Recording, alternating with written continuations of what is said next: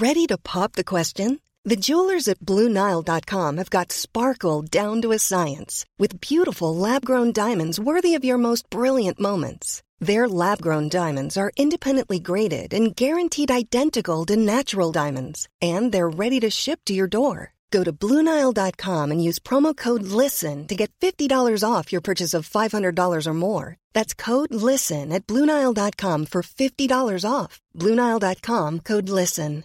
Quality sleep is essential. That's why the Sleep Number Smart Bed is designed for your ever evolving sleep needs. Need a bed that's firmer or softer on either side? Helps you sleep at a comfortable temperature? Sleep Number Smart Beds let you individualize your comfort so you sleep better together. JD Power ranks Sleep Number number 1 in customer satisfaction with mattresses purchased in-store. And now save 40% on the Sleep Number limited edition Smart Bed for a limited time. For JD Power 2023 award information, visit jdpower.com/awards. Only at Sleep Number stores or sleepnumber.com.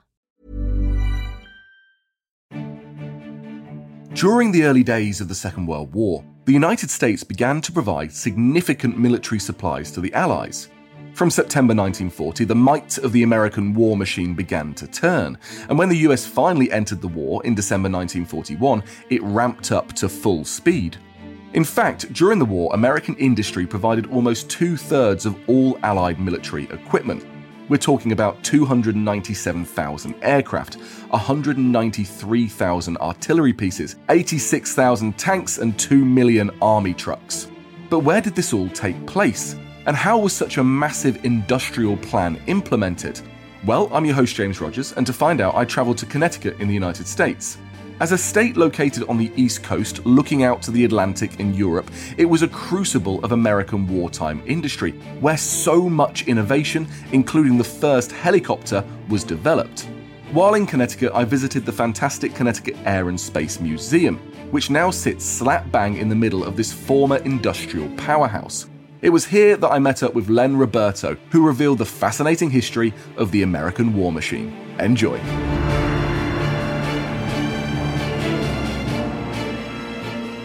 Hey Len, thank you so much for inviting me to Connecticut Air and Space Museum. My pleasure. Thanks for coming. We are standing in front of what looks like a mighty old hangar. So tell me a little bit about this. This hangar was built in 1929. It was by Glenn Curtiss, who was one of the early pioneers of flight. After Lindbergh flew across the Atlantic in 1927, flight schools popped up all over the country, and this was one of them. This is the oldest existing hangar in New England. It was a flying school. It taught students how to fly.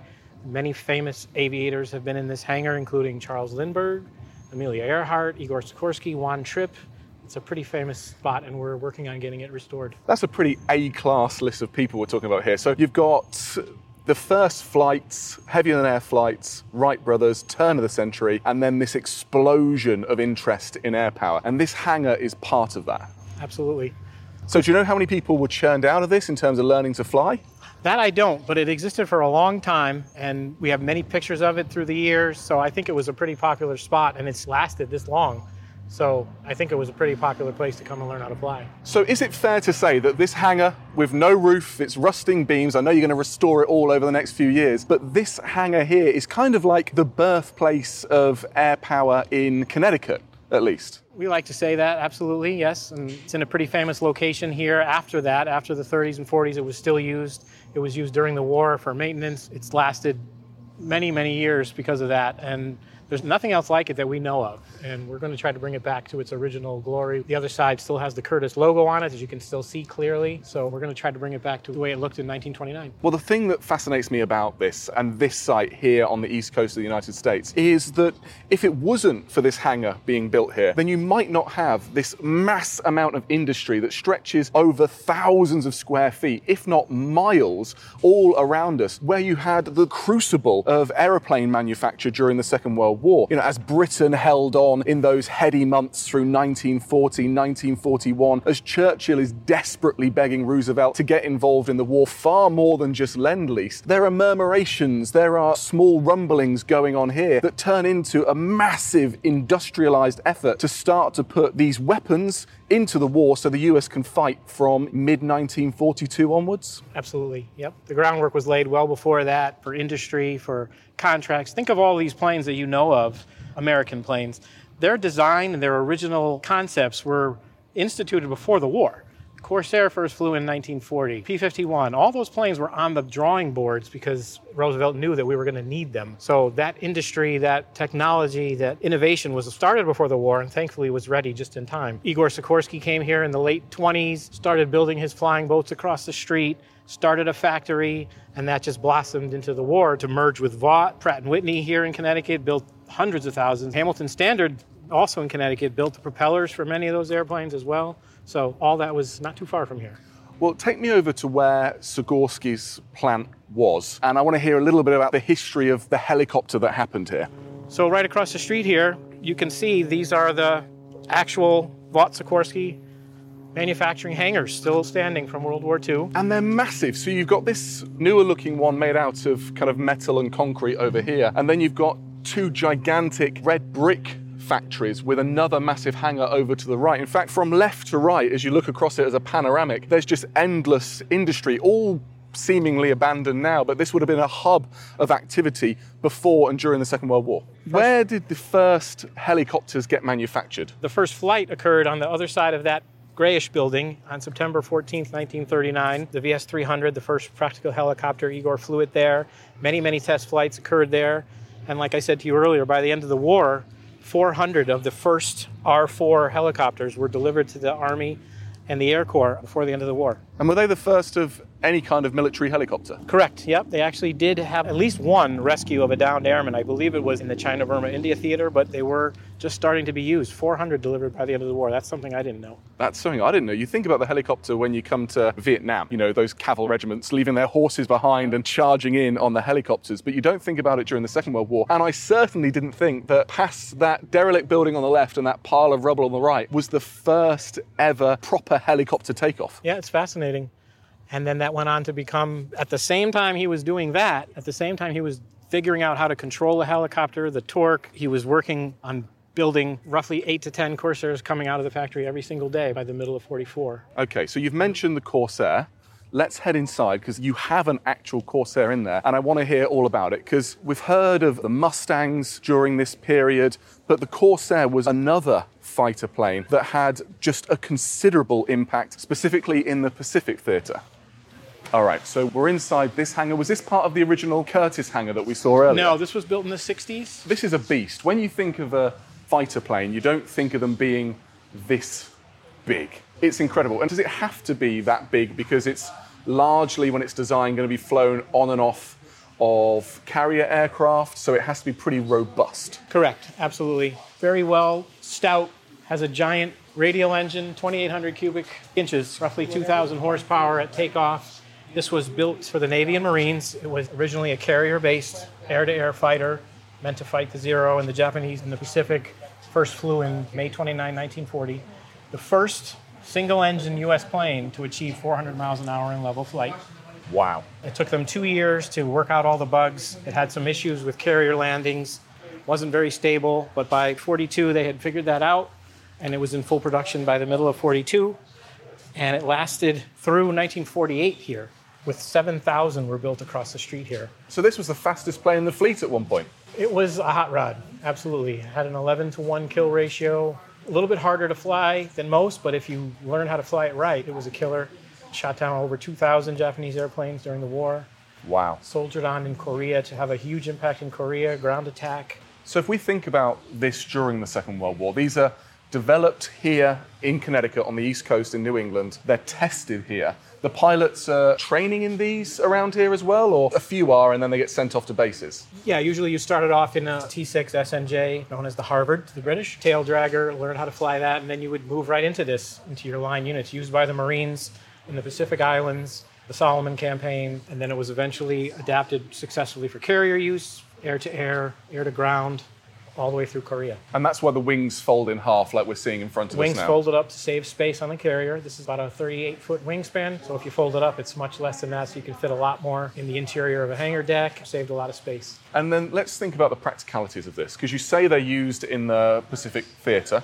They're sent out there in their hundreds. When it comes to actual fighting, are we going to see these trying to take out kamikaze pilots over aircraft carriers in that desperate attempt to stop them from flying in in those suicide flights. Is this is the sort of mission that the Corsair was sent on? Correct. Air to air, could climb you know, relatively fast for the time, was meant to go up and shoot down zeros. Again, they had to fly over long distances, over the water, from their bases, from the carriers. It was adapted to carry bombs, so it was great. Marines loved it for ground attack. It was adapted later in the war to carry rockets. So by the time of Iwo Jima and Okinawa, it was launching HVAR rockets on the wings. It could carry four on each wing, I believe. Six machine guns. Other versions had four 20 millimeter cannon. So it was a pretty potent weapon. So when we rethink back to those storming of the beaches of Iwo Jima or Okinawa towards the end of the war, the thing we're missing there is that these come over the top first, they're sent over the island, and they're perfect for that ground attack for the Japanese who are insanely Correct. dug in. Exactly, yep. They were meant to be pinpoint to try to knock those out before the Marines came ashore. This is laying the ground for the ground Absolutely. invasion. Yep. And that's why it was so successful and carried over into Korea. Right, so it doesn't they- end during the Second World War, the life of the Corsair. Oh, absolutely not. They knew that they had a platform here that could grow, you know, bigger, more powerful engines, move to a four-bladed prop, more horsepower, could carry more ordnance under the wings. There were many, many squadrons flying off carriers in Korea supporting ground attack. It was essential for that. There were many squadrons. You could look them up. It's mind-boggling how many there were on carriers.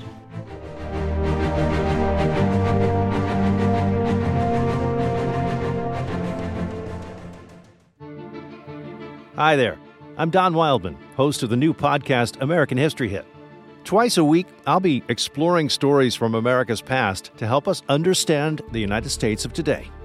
Join me as I head back in time to witness Thomas Jefferson write the Declaration of Independence, head to the battlefields during the Civil War, visit Chief Powhatan as he prepares for war with English colonists, tour Central Park before it was Central Park, and a city in Tennessee which helped build the atomic bomb. From famous battlefields to secret cities, from familiar names to lesser known events, I'll speak with leading experts from across the United States and beyond to bring American history to life. Join me every Monday and Thursday for American History Hit, a podcast by History Hit.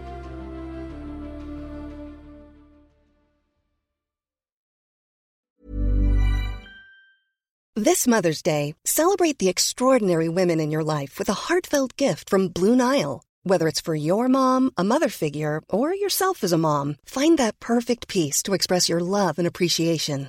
Explore Blue Nile's exquisite pearls and mesmerizing gemstones that she's sure to love. Enjoy fast shipping options like guaranteed free shipping and returns. Make this Mother's Day unforgettable with a piece from Blue Nile. Right now, get up to 50% off at BlueNile.com. That's BlueNile.com. Hey, I'm Ryan Reynolds. Recently, I asked Mint Mobile's legal team if big wireless companies are allowed to raise prices due to inflation. They said yes. And then when I asked if raising prices technically violates those onerous two year contracts, they said, What the f are you talking about, you insane Hollywood ass? F- So to recap, we're cutting the price of Mint Unlimited from $30 a month to just $15 a month. Give it a try at mintmobile.com slash switch. $45 upfront for three months plus taxes and fees. Promo for new customers for limited time. Unlimited more than 40 gigabytes per month. Slows. Full terms at mintmobile.com. Even when we're on a budget, we still deserve nice things. Quince is a place to scoop up stunning high-end goods for 50 to 80% less than similar brands. They have buttery soft cashmere sweaters starting at $50, luxurious Italian leather bags, and so much more. Plus, Quince only works with factories that use safe, ethical, and responsible manufacturing. Get the high-end goods you'll love without the high price tag with Quince. Go to quince.com slash style for free shipping and 365-day returns.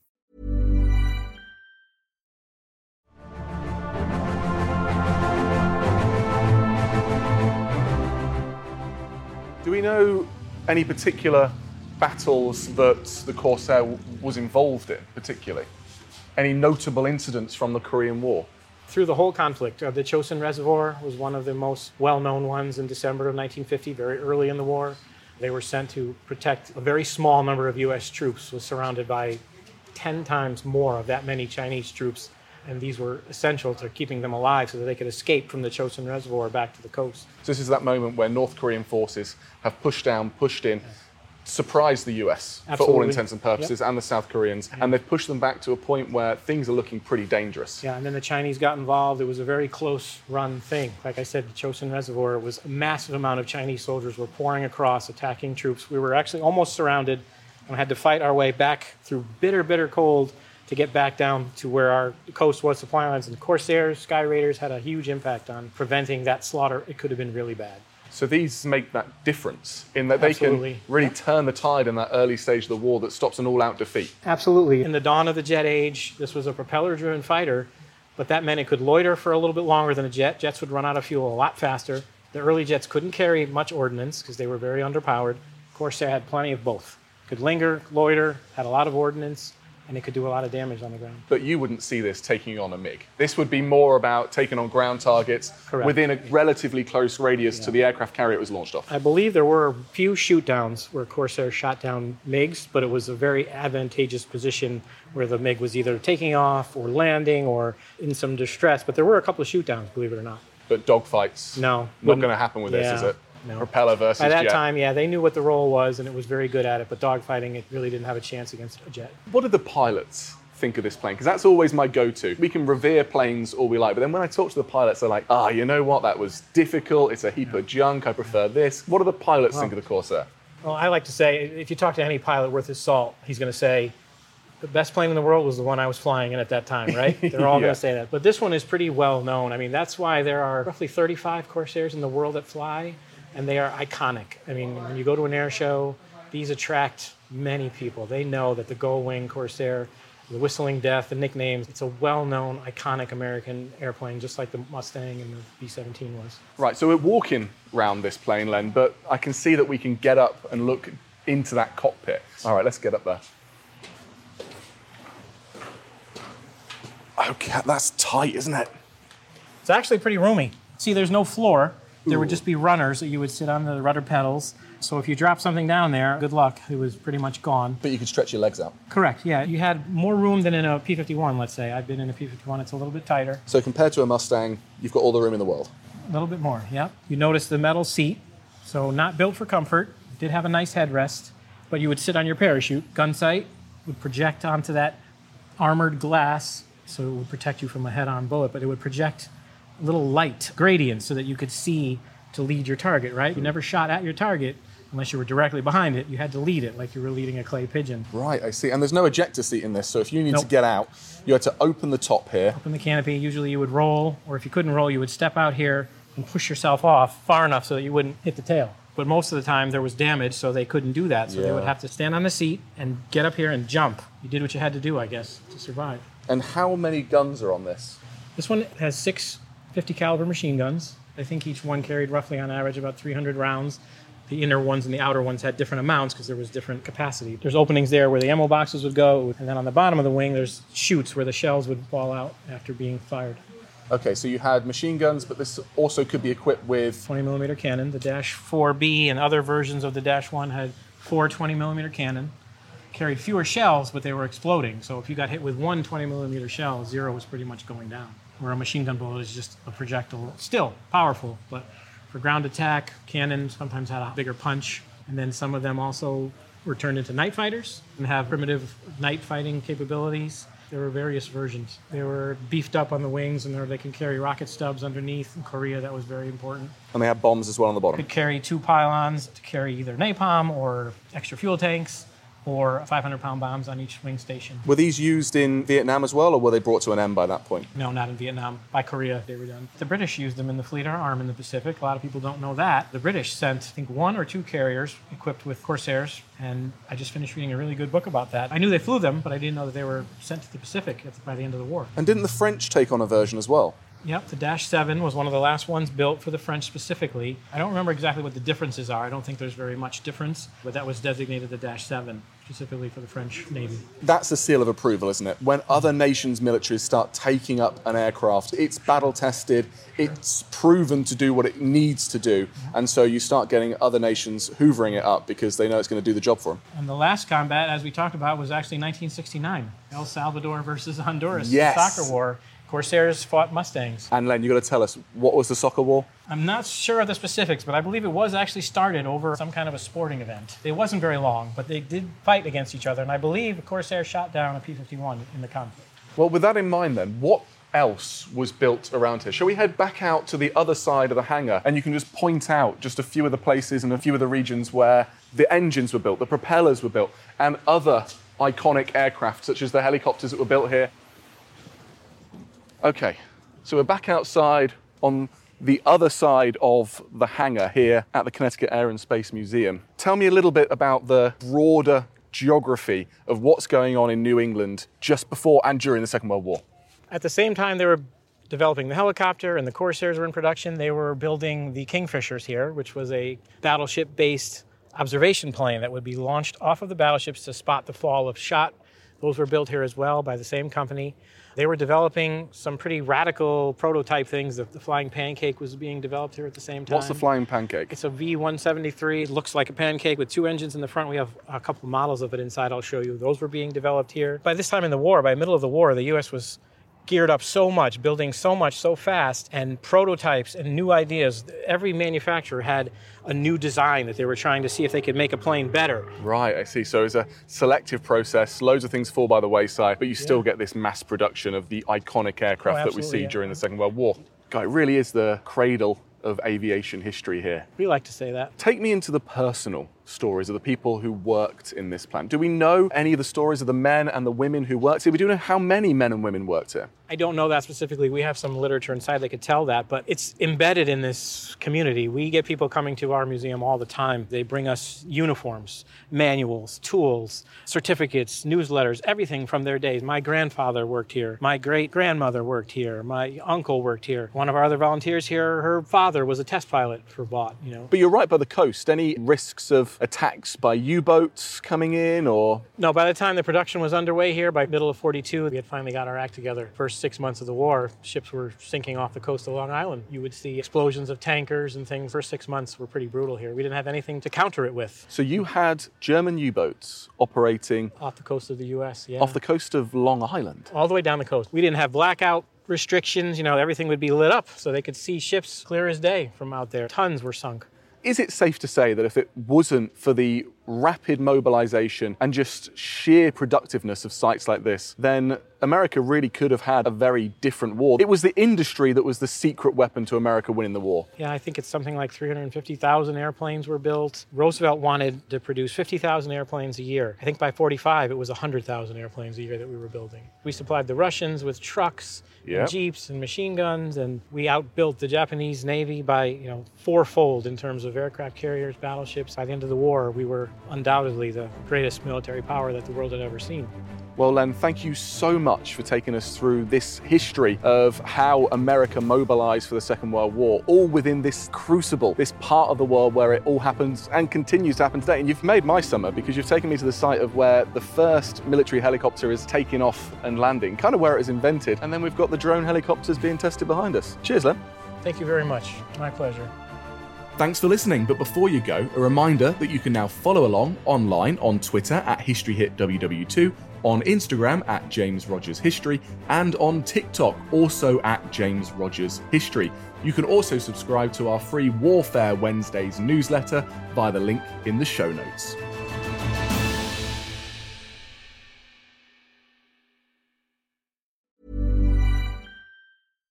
Deserves the best, and there's no better place to shop for Mother's Day than Whole Foods Market. They're your destination for unbeatable savings, from premium gifts to show-stopping flowers and irresistible desserts. Start by saving 33% with Prime on all body care and candles. Then get a 15-stem bunch of tulips for just $9.99 each with Prime. Round out Mom's menu with festive rosé, irresistible berry chantilly cake, and more special treats. Come celebrate Mother's Day at Whole Foods Market. Hey, it's Danny Pellegrino from Everything Iconic.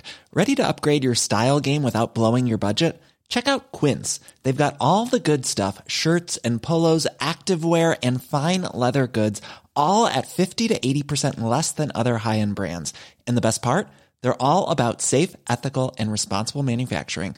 Get that luxury vibe without the luxury price tag. Hit up quince.com slash upgrade for free shipping and 365 day returns on your next order. That's quince.com slash upgrade. And before you go, remember as a Warfare listener, you get a special discount at History Hit. Subscribers get access to blissfully uninterrupted, ad free podcasts and thousands of hours of history documentaries. You've got everything from the American Revolution to my own documentaries like Traces of War, Weapons of War, and 24 Hours in Normandy, where I follow in the footsteps of the Green Howards on D Day from their beach landings to being awarded the Victoria Cross and all the way through their first day where they made it seven miles inland further than any other British or American unit. So head over to historyhit.com forward slash subscribe or follow the link in the show notes and use the code WARFARE to get 50% off your next three months. That's the code WARFARE to get 50% off. And if you're an Apple listener, you can subscribe for new ad free episodes within the app. So give it a go. I know you're gonna love it.